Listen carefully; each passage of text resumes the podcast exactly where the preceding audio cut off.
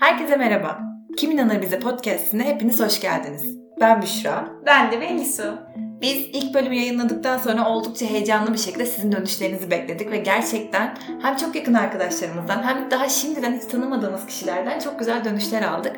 Bu yüzden öncelikle herkese çok teşekkür ederiz. Evet, gerçekten çok teşekkür ederiz. Çünkü şöyle oldu. Öncelikle giriş partimizi yayınladık. Arkasından ilk bölümü yayınladık. Ve şöyle, ben resmen her akşam kaç kişi dinlemiş, ne olmuş?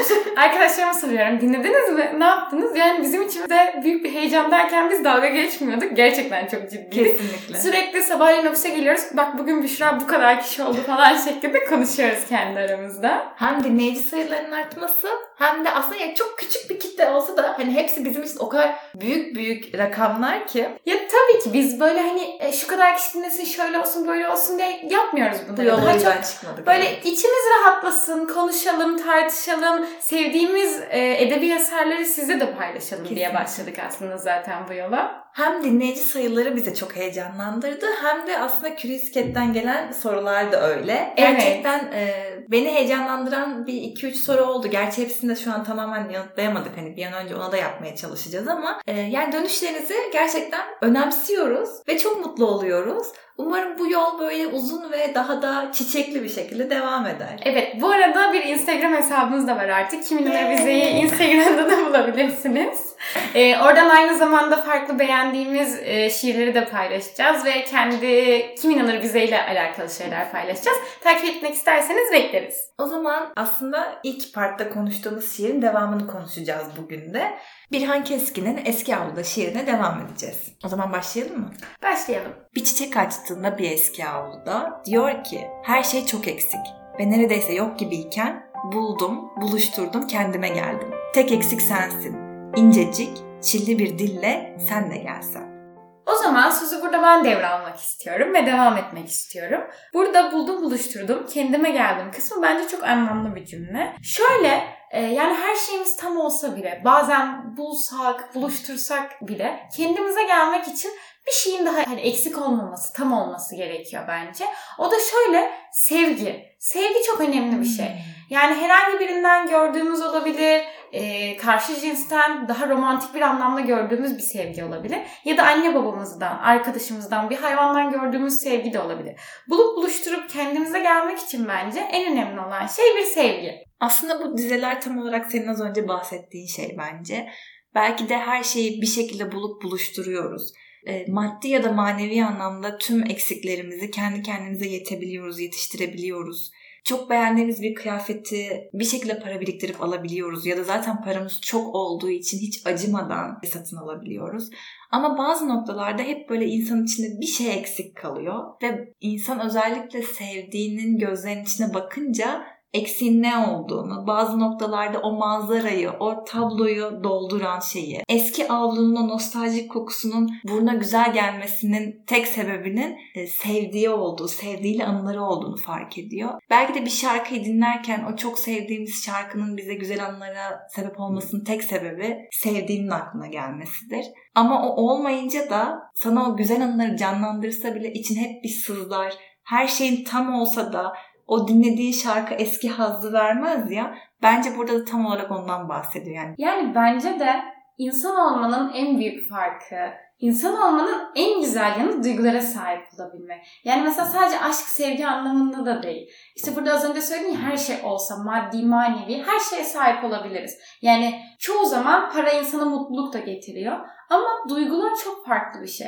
Kalbinin içinin boş olması ya da işte sevgi, neşe, mutluluk, kızgınlık her şeyi bulup buluştursan da duygularına bir ket vuramıyorsun mesela. O anki üzüntün, sinirin, yani mesela istediğin her şeye sahipsin. Ama bu duygular seni çok farklı yönlere çekiyorlar ve yine de mutluluğu bulamıyorsun. Bir de buradaki buldum, buluşturdum, kendime geldim kısmı bana şöyle bir şey hatırlatıyor. Hani böyle eskiden bir şeyleri bulup buluştururlar, yemeği öyle yaparlar, kıyafetleri. Hani zorlukların azın içinde çoğu yaratırlarmış ya. Mesela günümüzün problemlerinden biri de bu aslında. Kesinlikle. Yani biz her şeye sahibiz, çoğu imkanımız var ama bulup buluşturup bir şeyleri düzeltemiyoruz.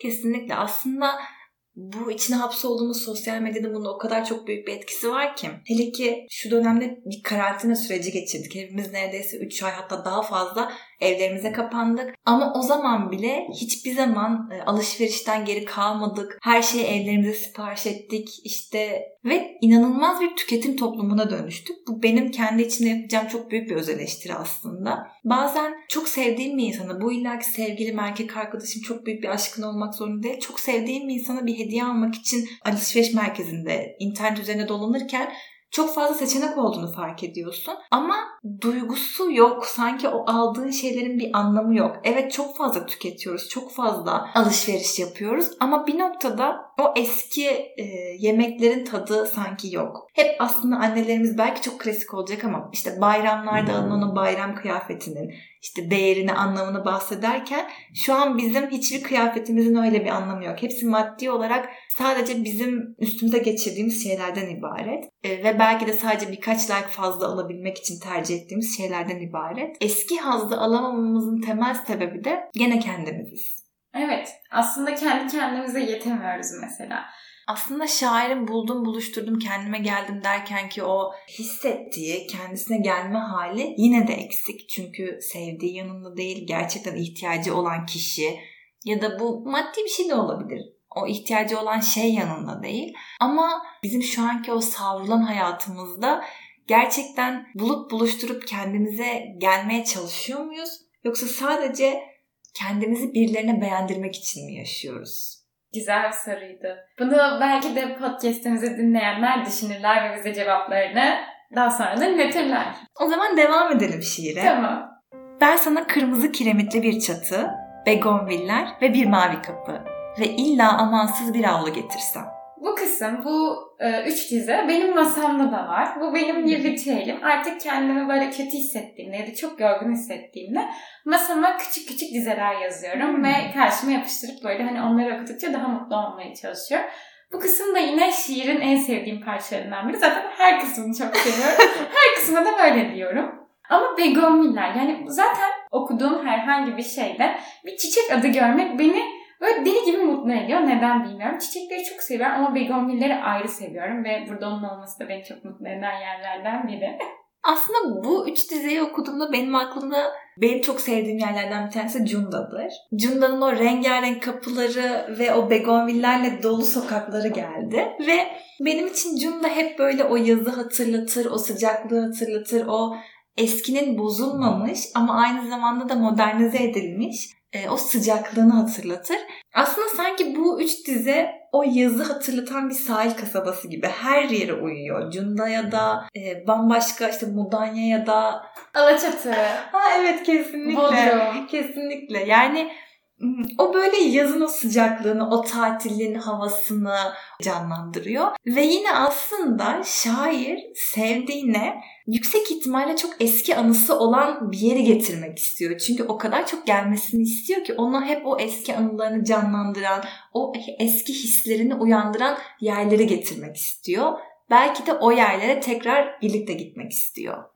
Olabilir, evet. Ve burada mesela ben gözlerimi kapattığımda çok çiçekli bir yol hayal ediyorum. Çok güzel bir kapı hayal ediyorum. Böyle içi huzur doluyor gerçekten. Yine şiirin huzur veren kısımlarından biri. Kesinlikle. Burada tekrar bir pause tuşuna basmak istiyorum. Size daha kolay dinlenebilen bir podcast sunmak istiyoruz. O yüzden şimdilik ara veriyoruz ama şiirin son kısmıyla birlikte daha güzel, heyecanlı ve içimize çiçekler açtıran, kelebekler uçturan bölümlerle geleceğiz. Ve podcast'imizin bu bölümünde yine Curious Cat için bir sorumuz var. Eğer cevap vermek isterseniz cevaplarınızı bekliyoruz. Biz her seferinde bildiğiniz üzere çok büyük bir heyecanla ve sevinçle yanıtlıyoruz sorularınızı. O zaman ne diyoruz? Kim İnanır Bize? Görüşmek üzere.